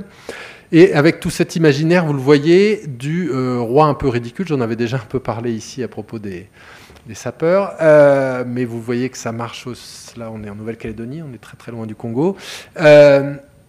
Cet imaginaire, vous voyez, du nègre, du sauvage, du comme vous voulez, dans la langue de l'époque, qui va imiter le blanc et le vêtement, et notamment les maîtres, mais va s'habiller de façon un peu ridicule. C'est quand même tout le discours de ces images. En gros, on va être sur des contre-emplois. Là, on est à Tahiti, c'est juste pour vous montrer que c'est absolument partout. Mais à chaque fois, là, la légende archivistique de l'image, c'est des Tahitiens endimanchés. D'accord. Bon. Et puis, ça va être encore plus fort, je coupe un peu, du côté de l'Afrique, des côtes occidentales et de l'Afrique centrale, où on va, et puis de Madagascar, pardon, à gauche on est à Madagascar, en 1865, où on va cesser de s'étonner de voir la consommation de fripes et de ces fripes circuler, y compris, vous le voyez, des uniformes militaires, en français comme anglais, et qui vont servir à présenter très globalement les rois nègres comme des rois de pacotille. J'utilise le terme à dessein, je ne vais pas développer, mais c'est-à-dire des espèces de rois au rabais un peu ridicules qui se prennent pour des rois, qui imitent le pouvoir colonial. Et tous les textes sont extrêmement railleurs, je ne vais pas vous les lire, mais Stanley fait des pages et des pages sur ces rois qui s'habillent, en gros qui s'habillent sans comprendre le sens des vêtements. Vous voyez, on met plusieurs chapeaux, qui mettent des vieux frusques, etc. Et vous avez une iconographie extrêmement abondante. Ce qui est assez intéressant, c'est qu'en gros, dans les années 1860-1890, on rigole de ces sauvages qui n'ont pas compris le sens du vêtement. Et puis qui s'habillent en fripe. Alors vous voyez, ça c'est par exemple les 9 rois de Boma, qui était un endroit extrêmement puissant politiquement. Vous voyez l'image que ça donne, c'est vraiment des gens habillés avec les défroques que même les gars de Belleville ne voudraient pas. Donc vous voyez la dévalorisation. Donc on en rigole, et puis ce qui est intéressant pour nous, c'est qu'assez rapidement on va s'en inquiéter. Je vous lis, non je vous lis pas parce qu'on n'a pas le temps, mais on va très vite s'inquiéter aussi du sens de ces détournements vestimentaires. Je vous ai mis Tintin au Congo, je l'avais aussi déjà montré ici pour un autre sujet. Vous voyez, en bas, vous avez une sorte d'ouvrier habillé en bottes de cuir et en uniforme militaire anglais. Et qu'est-ce qui scandalise? Qu'est-ce qui est censé faire rire dans ces vignettes du rexiste Hergé? C'est que le nègre habillé à l'européenne ne veut pas travailler, ne veut pas se salir. Voilà. Ça, dans les années, en 31, on est en 1931, ça doit faire rire. Et vous le voyez, ce sont des bouts de vêtements donc, qui sont censés venir du commerce de la fripe. On s'habille de bric et de broc dans l'imaginaire européen. Alors, je vais passer sur ça, tant mieux. Mais ça commence à gêner énormément quand les boys eux-mêmes, ça, ce sont des images que je n'ai pas montrées puisque je ne les avais pas trouvées, mais quand les boys commencent eux-mêmes à s'habiller en fripe, mais vous le voyez, à s'habiller plutôt comme des étudiants du quartier latin ou des dandys que comme des boys. Là, vous avez énormément de textes, et je vous le signale quand même, les archives de la police coloniale surveillent ces pratiques vestimentaires, d'accord ? Et surveillent le commerce de la fripe. On a peur du détournement d'uniformes, mais on a peur aussi de ces renversements sociaux, pour dire les choses simplement, où vous avez des boys parfois mieux habillés que leur maître, et en tout cas un brouillage social problématique. Ça donne ce genre d'accoutrement, vous voyez, pantalon de golf, etc. Enfin, vous voyez ce que ça veut dire socialement. Quand on est un boy, c'est-à-dire un domestique pas très éloigné de l'esclavage quand même, hein, dans ces années-là, ça donne ce genre de scène où les polices coloniales ont du mal à se repérer, c'est-à-dire est-ce qu'on est... qu'est-ce que ça veut dire quand on est, je ne sais pas si vous le voyez, mais quand on est en 1908 et qu'on a un jeune homme habillé à l'européenne mais avec un chapeau tyrolien, à Brazzaville, qu'est-ce que ça veut dire? Et on a pas mal de textes sur ça, c'est-à-dire on s'interroge sur, ok, c'est évidemment de la fripe, hein, on est d'accord, ça vient du Tyrol jusqu'à Brazzaville, 1908, qu'est-ce que ça veut dire, ce goût-là? Et puis ça donne ce genre de choses qui, là, inquiètent beaucoup. Là, ce sont des ouvriers sénégalais à droite, au Congo, qui sont donc une espèce de sous-prolétariat local, qui sont clairement habillés en fripe, hein, vous le notez, à l'ajustement, au mauvais ajustement des vêtements. Et là, on est extrêmement inquiet de cette manière, comme ça, y compris pour des ouvriers hyper-prolétaires, en quelque sorte, de jouer avec ces codes vestimentaires. Tout ça pour vous dire que la fripe, je vais conclure là-dessus, pour ne pas être trop long, va être ce lieu des emprunts, mais pas des emprunts qu'on imagine nécessairement, des déplacements sociaux, mais pas de ceux qu'on craint et qu'on imagine, et en même temps, vous le voyez, d'une fabrication d'identité toujours décalée, en quelque sorte, à la fois socialement, certes, mais surtout par les jeux d'espace, par les jeux de déplacement dans l'espace et les jeux de déplacement dans le temps. Je vais finir là-dessus et comme ça on aura du temps pour discuter. Désolé si j'étais un peu long. Merci.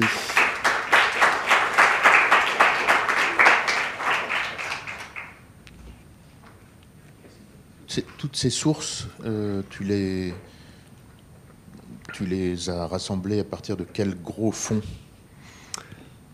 Alors sur le temple... puisque c'est une administration, et vous l'avez compris, c'est administré par la ville de Paris, c'est surveillé, alors je ne l'ai pas dit, mais c'est surveillé par les administrations parce qu'on craint en permanence les épidémies et la diffusion des épidémies, donc c'est très surveillé. Donc il y a de l'archive administrative. On en trouve aussi pas mal autour du temple, puisque ce sont, je vous l'ai dit, l'armée, les hôpitaux, etc. Donc là, il y a des fonds, en gros, aux archives de Paris. Il y a quand même énormément de fonds autour des fripiers du temple. On trouve pas mal de choses. Enfin, c'est assez facile à documenter.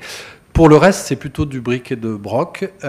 C'est presque un travail de raccommodage de bouts de chiffon. C'est plutôt en tirant des fils à partir de là et en essayant de trouver les choses. Ces personnages, par exemple, ces ouvriers sénégalais à Brazzaville sont désignés nulle part comme étant habillés en fripe. Donc c'est plutôt en tirant un fil qui est s'il y a de la fripe qui part au Congo, si on envoie, alors je peux vous rentrer dans le détail, mais pour le Congo par exemple, on n'envoie pas des balles de 130 kilos, on envoie des balles de 30 kilos. Alors on passe sur une information comme ça. Bon. Et puis en fait, si on passe sur des balles de 30 kilos, parce que 30 kilos c'est le poids qu'on peut faire porter à un homme de façon raisonnable sans qu'il vous claque dans les mains. Donc c'est le poids fixé par tous les marchands de main d'œuvre au Congo. Et donc 30 kilos. Donc les balles sont faites 30 kilos. Donc ça part au Congo et ça rentre dans les terres. Donc après on essaye de tirer le fil. Il y a une partie là, certaines images. Je sais pas. Alors pour les Tahitiens par exemple, ça vient en partie des archives des ANOM, des archives coloniales françaises. Ça s'appelle les archives d'outre-mer, les archives de l'histoire coloniale française. Donc c'est plutôt après d'essayer de suivre des fils. C'est un peu... c'est pour ça que j'ai un peu du mal à conclure le travail que je fais là-dessus. Il y a des fils un peu partout, c'est-à-dire qu'on trouve des choses en Amérique latine, en Chine, et puis une fois qu'on se penche sur la Chine, parce qu'on se rend compte que les Chinois consomment peu, sauf dans certaines villes, à Shanghai, etc., de la fripe à l'occidental, mais qu'ils ont eux-mêmes un sous-marché avec la Mandchourie, etc.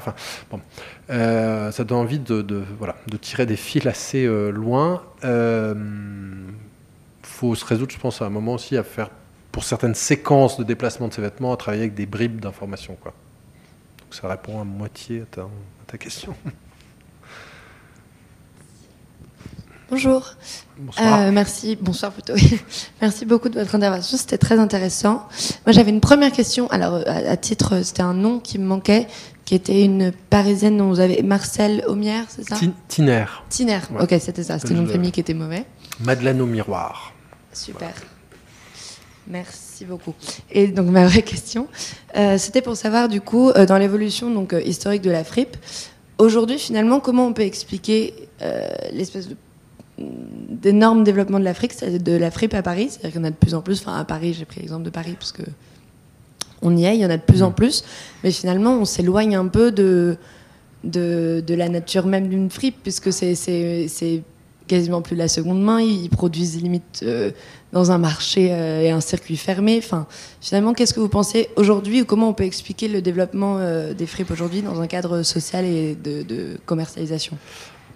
Alors, ce que je dis, je pense que c'est deux traditions parallèles d'une fripe de luxe, on va dire, enfin, d'une fripe où, en gros, le temps fait augmenter la valeur des choses, et puis à côté d'un commerce où le temps dégrade le prix des choses, ça a toujours coexisté, en fait. Enfin, toujours, c'est ridicule de dire ça, mais en gros, dès 1830, dès la structuration du marché de la fripe, on trouve la coexistence de ces deux commerces pour des marges infimes pour la fripe de luxe, effectivement.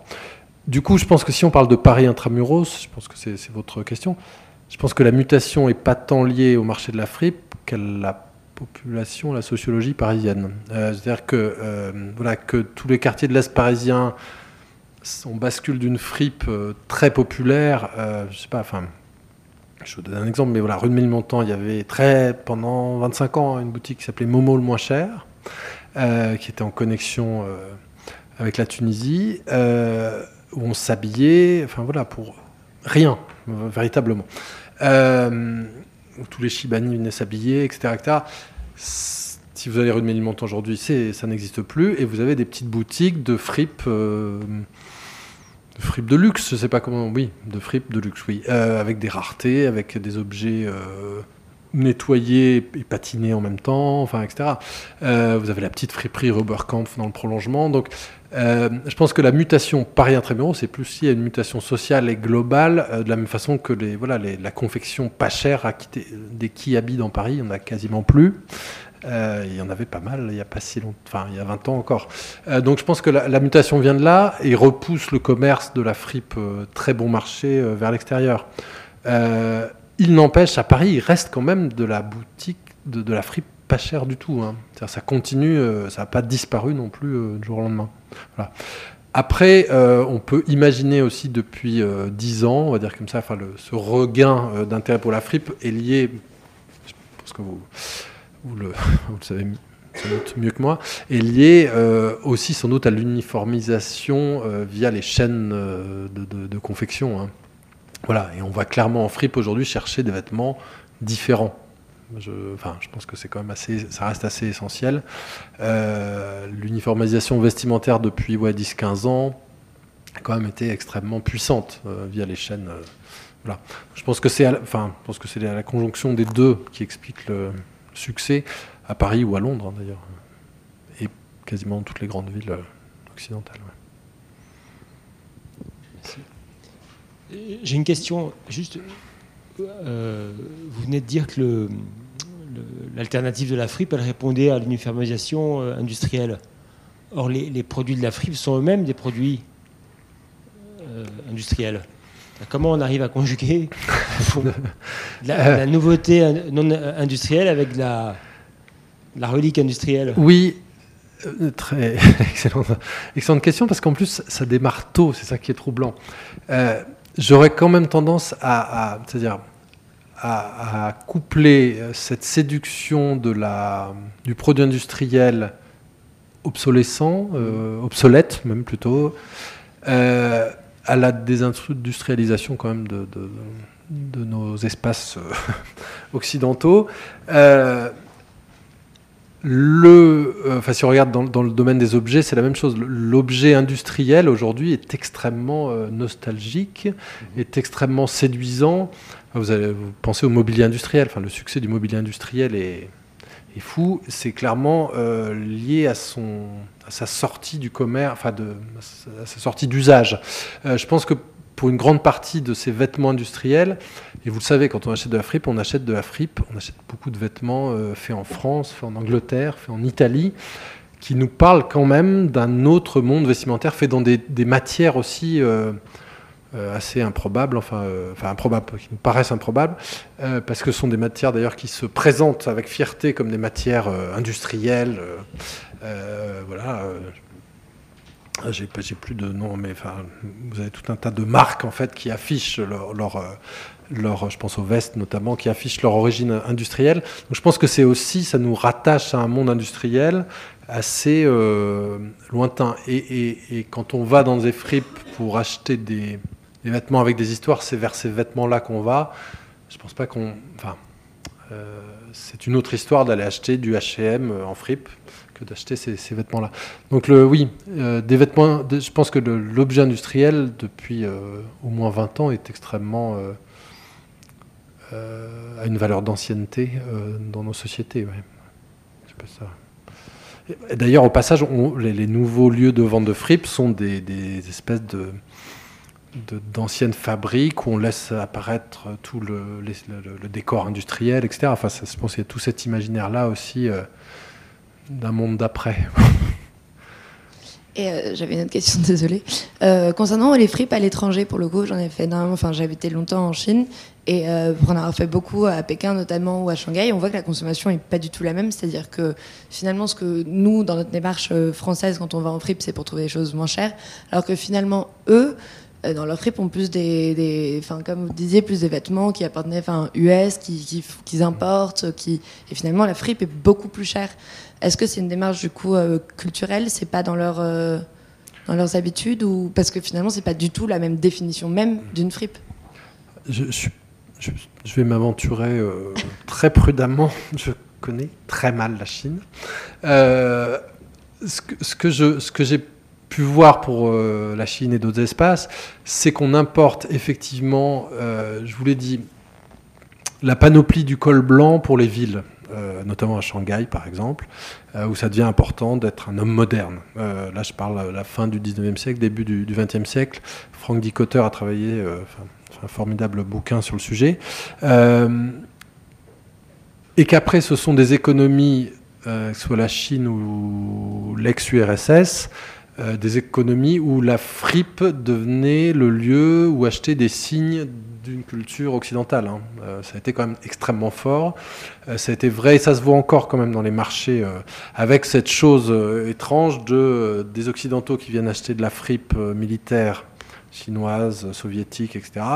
Et puis des Chinois qui achètent, ou de la jeunesse soviétique qui achète des jeans, etc.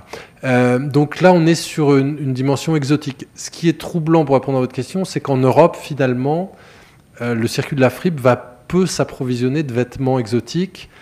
Et c'est assez récemment, et par vraiment de la fripe de luxe, qu'on va trouver des kimonos japonais, qu'on va trouver... Voilà. Alors... qu'on soit d'accord, c'est depuis les années 1860 hein, qu'on trouve sur le marché. On trouvait ça plutôt dans les grands antiquaires parisiens, rue de Provence, etc., qu'aux puces, ou voilà. Mais vous le savez, aujourd'hui, quand vous allez dans les fripes de luxe, vous trouvez aussi du vêtement exotique qui est à la frontière du costume, du récit, du... Voilà. Donc oui, il y a des jeux de déplacement et d'exotisme extrêmement forts dans la fripe, ouais.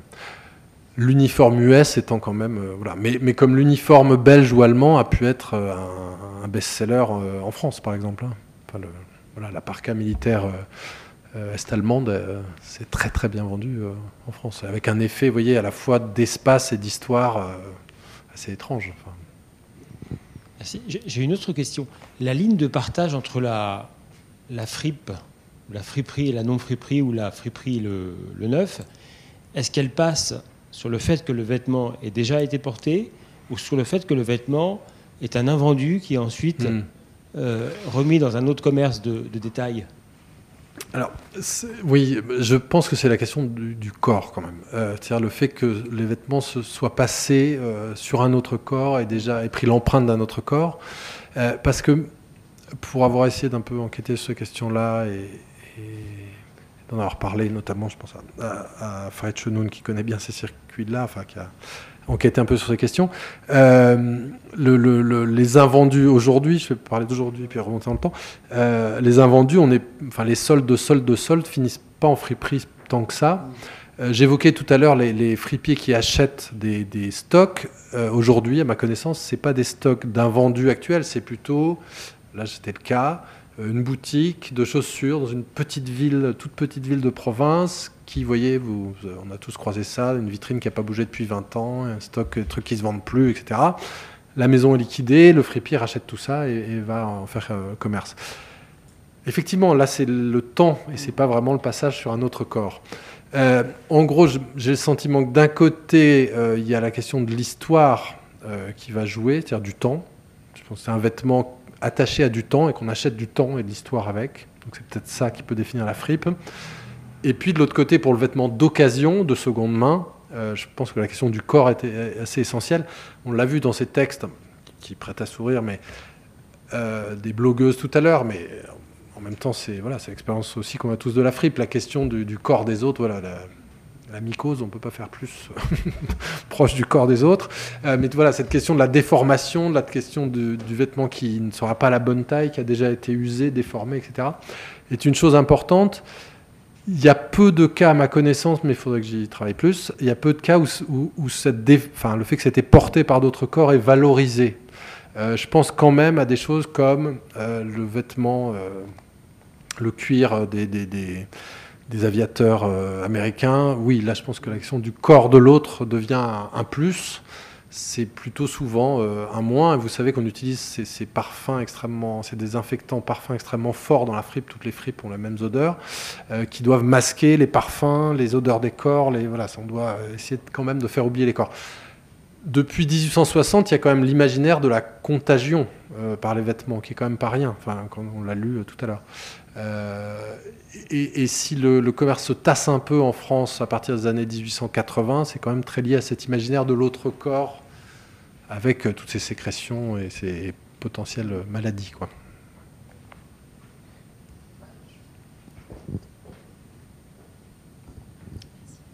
Bonsoir. Bonsoir.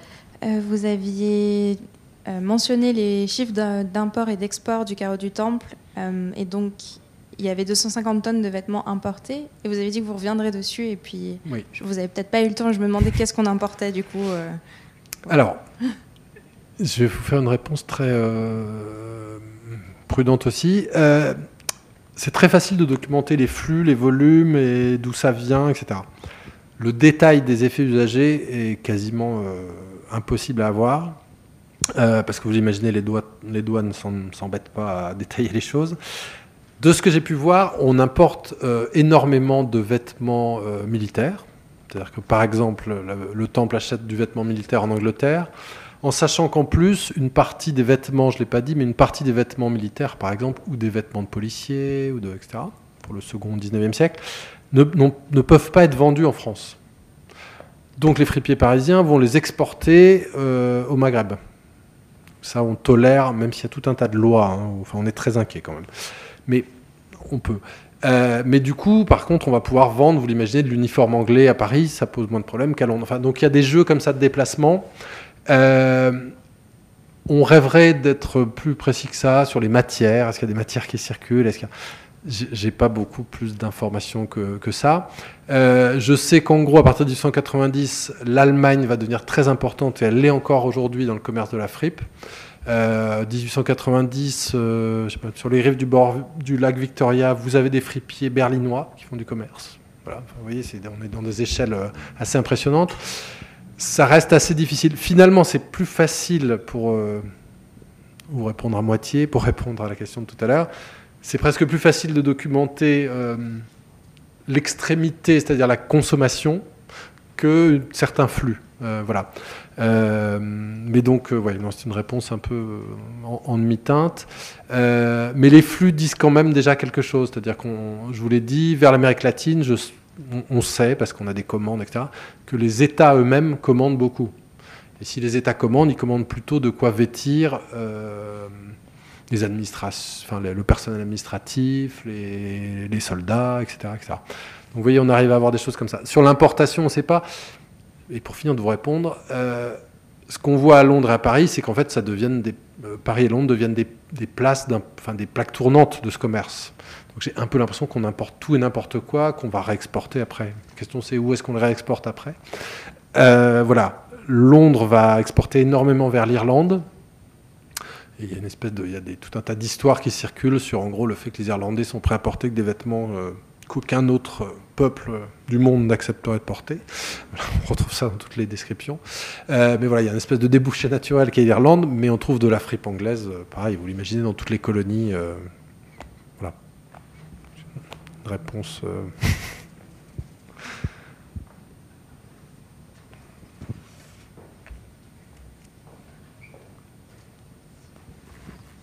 Bonsoir. J'avais une question par rapport à ce que vous avez documenté en images, là en particulier, puisque vu la disponibilité de beaucoup de stocks uniformes et donc masculins, on a beaucoup d'images d'hommes qui portent des vêtements d'hommes, mais quid des vêtements féminins, en fait, dans les parties historiques? Alors, ouais, très, très bonne question. On piste plus facilement le vêtement masculin, notamment à cause de la place de l'uniforme. Et qu'un uniforme qui n'est pas sur un soldat, c'est relativement facile à identifier dans l'iconographie. Ça l'est beaucoup moins pour les robes. Je caricature, mais c'est pas les hommes des uniformes et les femmes des robes. Mais... donc c'est assez dur de voir comme ça une femme en robe, de savoir si c'est une robe de fripe ou pas. Donc sur l'iconographie, ça pose de vrais problèmes. C'est pour ça qu'au niveau des images, vous avez raison, il y a un tropisme très fort sur le vêtement masculin. Il faut dire aussi que la fripe, le fait qu'on s'approvisionne beaucoup auprès des armées, etc., fait quand même qu'on a beaucoup de vêtements masculins. Mais il est très clair qu'il y a un commerce de vêtements de fripe féminine extrêmement important. On le voit aux achats, on le voit dans les archives des fripiers, donc ça circule. Encore une fois, je pense que là, le travail de retouche y compris domestique, de transformation... le fait de rajouter des rubans, des boutons, de retailler, etc., fait que c'est beaucoup plus difficile à identifier. Et Il y a très peu de cas, en fait, même dans la littérature, où on va évoquer des femmes qui seraient ridicules parce qu'habillées en fripe. C'est aussi que c'est pas le même rapport aux vêtements ajustés que chez les hommes. Voilà, mais donc c'est un commerce extrêmement important, mais qui est effectivement, je pense, dans les usages, les transformations, un peu d'une autre nature. On le voit quand même pour les femmes, il y a un commerce très important des chapeaux d'occasion, ça c'est très, on le voit, et pour les hommes aussi, hein, mais on le voit de façon très claire, des chaussures, ça va être très très important, il y a des masses énormes de chaussures d'occasion qui partent du temple. Et puis on le voit, oui, pour les manteaux, les choses comme ça. Donc on voit quand même sur quelques produits ces choses-là. Mais c'est plus effectivement une difficulté à identifier, à suivre ces vêtements. Ouais. Mais oui, vous avez raison, c'est tard. Je note.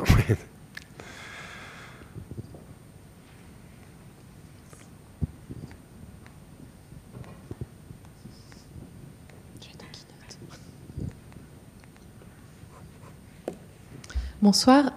J'ai une question qui est volontairement naïve.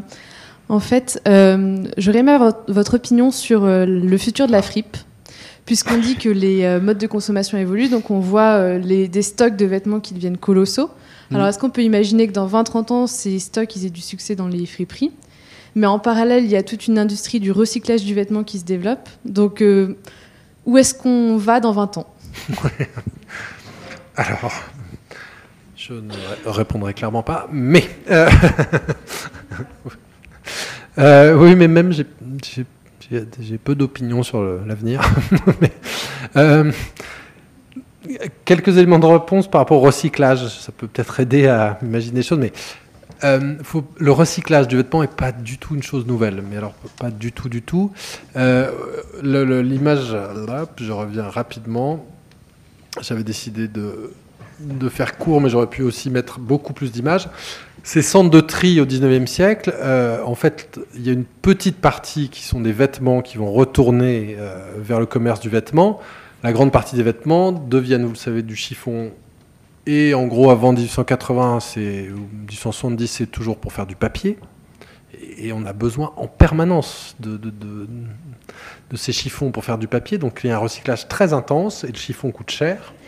Et après d'ailleurs 1880, on a toujours besoin de beaucoup de chiffons, plus pour faire le papier, on sait le faire avec du cellulose, mais pour notamment faire fonctionner des machines, l'industrie, on a besoin de chiffons pour graisser, nettoyer, etc. les machines. Mais c'est pour vous dire qu'en gros le recyclage n'est pas du tout un truc nouveau. Le recyclage de la fibre, là, vous avez des fibres qui s'appellent, je sais pas, la laine Renaissance. Ça paraît, c'est pas Renaissance avec un grand R pour parler de la Renaissance, ni italienne, ni flamande. C'est la laine Renaissance, c'est parce que c'est une laine qui est recardée, une vieille laine recardée, retransformée, refilée. Donc, et ça date des années 1850, si je me trompe pas, même peut-être 40. Donc voilà. Donc je suis pas sûr que vous voyez que le développement, je suis pas sûr qu'il y ait développement du recyclage. Il y a eu clairement dans les années 60, je pense, une baisse, mais j'ai pas d'éléments, donc c'est juste une opinion. Voilà, vous m'avez demandé une opinion, là voilà. Une baisse dans les années 60 du recyclage parce qu'on était sur des matières nouvelles, que le souci du recyclage était assez secondaire, que c'est une grande partie des matières plastiques que j'évoquais tout à l'heure, synthétiques on va dire, étaient très difficiles à recycler.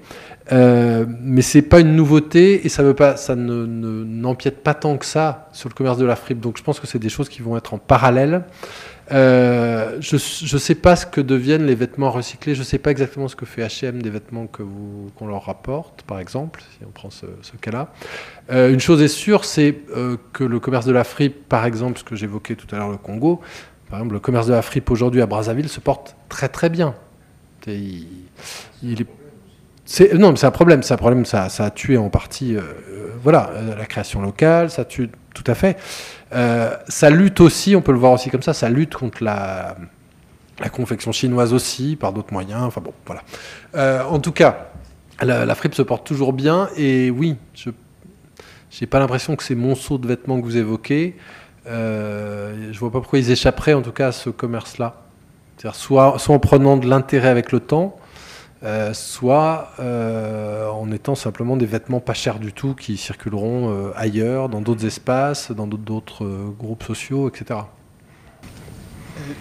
Bonsoir. Vous avez répondu en fait en partie à la question que je voulais poser, mais demain, en fait, je me posais la question de la professionnalisation de la fripe, et surtout, vous avez parlé de fripe de luxe. Est-ce que demain, on peut imaginer que ces petites boutiques qui font du merchandising, enfin qui travaillent un petit peu leur image, est-ce que demain, on peut imaginer qu'il y ait une vraie professionnalisation de ces boutiques, que le secteur de la distribution là-dessus, on crée des marques fortes, hein, je sais pas moi, une marque forte de luxe, de friperie. Ça, c'est la première partie de la question. Et la deuxième, c'était qu'est-ce qui se passe pour ces grandes marques qui se retrouvent avec des vêtements de deuxième et troisième main, dont l'image est quand même assez importante, hein, l'image de la marque, du logo. Est-ce que demain, on peut imaginer que ces grandes marques, je pense à des marques de luxe, vont essayer de recontrôler ces articles en circulation et essayer de se les réapproprier, soit pour les mettre dans des musées, soit pour les revendre, mais de manière différente. Enfin, voilà. Quid de la professionnalisation du secteur ? Je vais peut-être dire des bêtises, donc n'hésitez pas à me reprendre, à me contredire. J'ai l'impression que la professionnalisation que vous évoquez, elle est déjà faite. Hein. C'est-à-dire qu'il y a déjà des circuits extrêmement structurés en termes de commerce. Et en termes de merchandising, il y a déjà des chaînes de fripes à Paris. Des séries de magasins avec un entrepreneur à leur tête. Je parlais de Kiliwatch. Et c'est pas que de la fripe, mais c'est justement le succès de la chose, c'est de mélanger de la fripe avec du neuf. C'est-à-dire que vous proposez ce que tout le monde a et ce que personne n'a. C'est hyper organisé. Enfin, si vous voulez comprendre Kiliwatch, allez voir les bureaux en face des Halles. C'est quand même... Voilà, c'est très, très, très structuré. Dans le Marais, vous avez des chaînes de friperies qui marchent aussi très bien, qui sont très structurées. Le côté boui-boui que vous aviez... un peu bricolage, machin, je pense fait beaucoup plus du côté du merchandising pour de vrai, véritablement, du display, si vous voulez, que d'une réalité économique. C'est des commerces, à mon sens, déjà très, très, à ma connaissance, on va dire même, déjà très, très structurés. Donc je pense que c'est déjà fait, et vous le savez, certaines marques prospèrent déjà sur sur le fait de réétiqueter des vêtements, c'est-à-dire juste de désigner par l'étiquette des vêtements qu'ils ont choisis, des vêtements de fripe. Et puis votre seconde question était sur les marques de luxe. À ma connaissance, il y a quand même pas mal de marques de luxe qui détruisent des vêtements, sauf erreur de ma part. Enfin, c'était le cas il y a quelques temps encore. C'est sûr l'idée, c'est pas de laisser s'échapper des stocks comme ça n'importe où. On contrôle les stocks. Et puis vous l'avez dit, là il y a une chose intéressante, c'est que on parlait de faire commerce de l'histoire. Enfin, on parle de ça depuis tout à l'heure. Les musées des maisons de couture, etc. C'est là la destination des vieux vêtements, des vêtements qui portent des histoires. Oui, il y a une concurrence entre le musée et la fripe, et peut-être même qu'il y a une connivence, on pourrait dire ça, entre le musée et la fripe. Je pense que, pour être très clair, je pense que le musée fabrique de la fripe, fabrique du marché de la fripe, et la fripe fabrique du musée. Mais c'est pareil avec les antiquités, avec une réponse ouverte. Bien, peut-être une dernière question. Bonsoir. Il me semble que... dans cette chasse aux trouvailles dont vous parliez, il y a aussi un désir de vouloir trouver de l'intemporel, en fait, dans les friperies. Et du coup, qu'est-ce que vous pensez de cette notion d'intemporel et aussi, par rapport aux vêtements? Et aussi, est-ce que c'est un désir d'intemporalité? Ce désir d'intemporalité, est-ce qu'on le retrouve peut-être déjà au 19e siècle? Alors, intemporel, j'ai l'impression que ça relève le terme d'intemporel dans la mode relève du discours publicitaire, pour dire les choses un peu simplement. Par contre, il y a une chose qui est sûre, c'est que le fait de mélanger des époques est une manière de jouer avec le temps, de jouer avec les époques, et du coup d'être aussi dans un espèce d'autre temps. Et ça, c'est vrai ce que j'évoquais, des étudiants du quartier latin. L'étudiant bohème 1830, on va l'appeler comme ça, c'est un peu trop pittoresque pour être complètement juste, mais c'est celui, je vous l'ai dit, qui regarde vers le passé et qui réinvente, enfin qui, en romantique, revisite la période médiévale notamment, donc ouais, qui est déjà dans une espèce de coexistence de temps et qui est en même temps moderne par un tas de pratiques corporelles, par une manière de s'habiller, par une manière de fumer, de marcher, etc. Donc, je ne sais pas si c'est intemporel. Ben oui, j'ai l'impression que l'intemporel est plutôt de l'ordre de la création de haute couture. Là, j'ai l'impression qu'on est sur des jeux de signes nécessairement temporels, nécessairement liés à une histoire, mais pour essayer de vous répondre complètement, une histoire hyper nébuleuse, c'est-à-dire de l'ordre de la nostalgie, du... J'ai l'impression que une partie de la fripe, plus elle est hors temps, mieux c'est. C'est-à-dire qu'on achète de l'histoire, mais le flou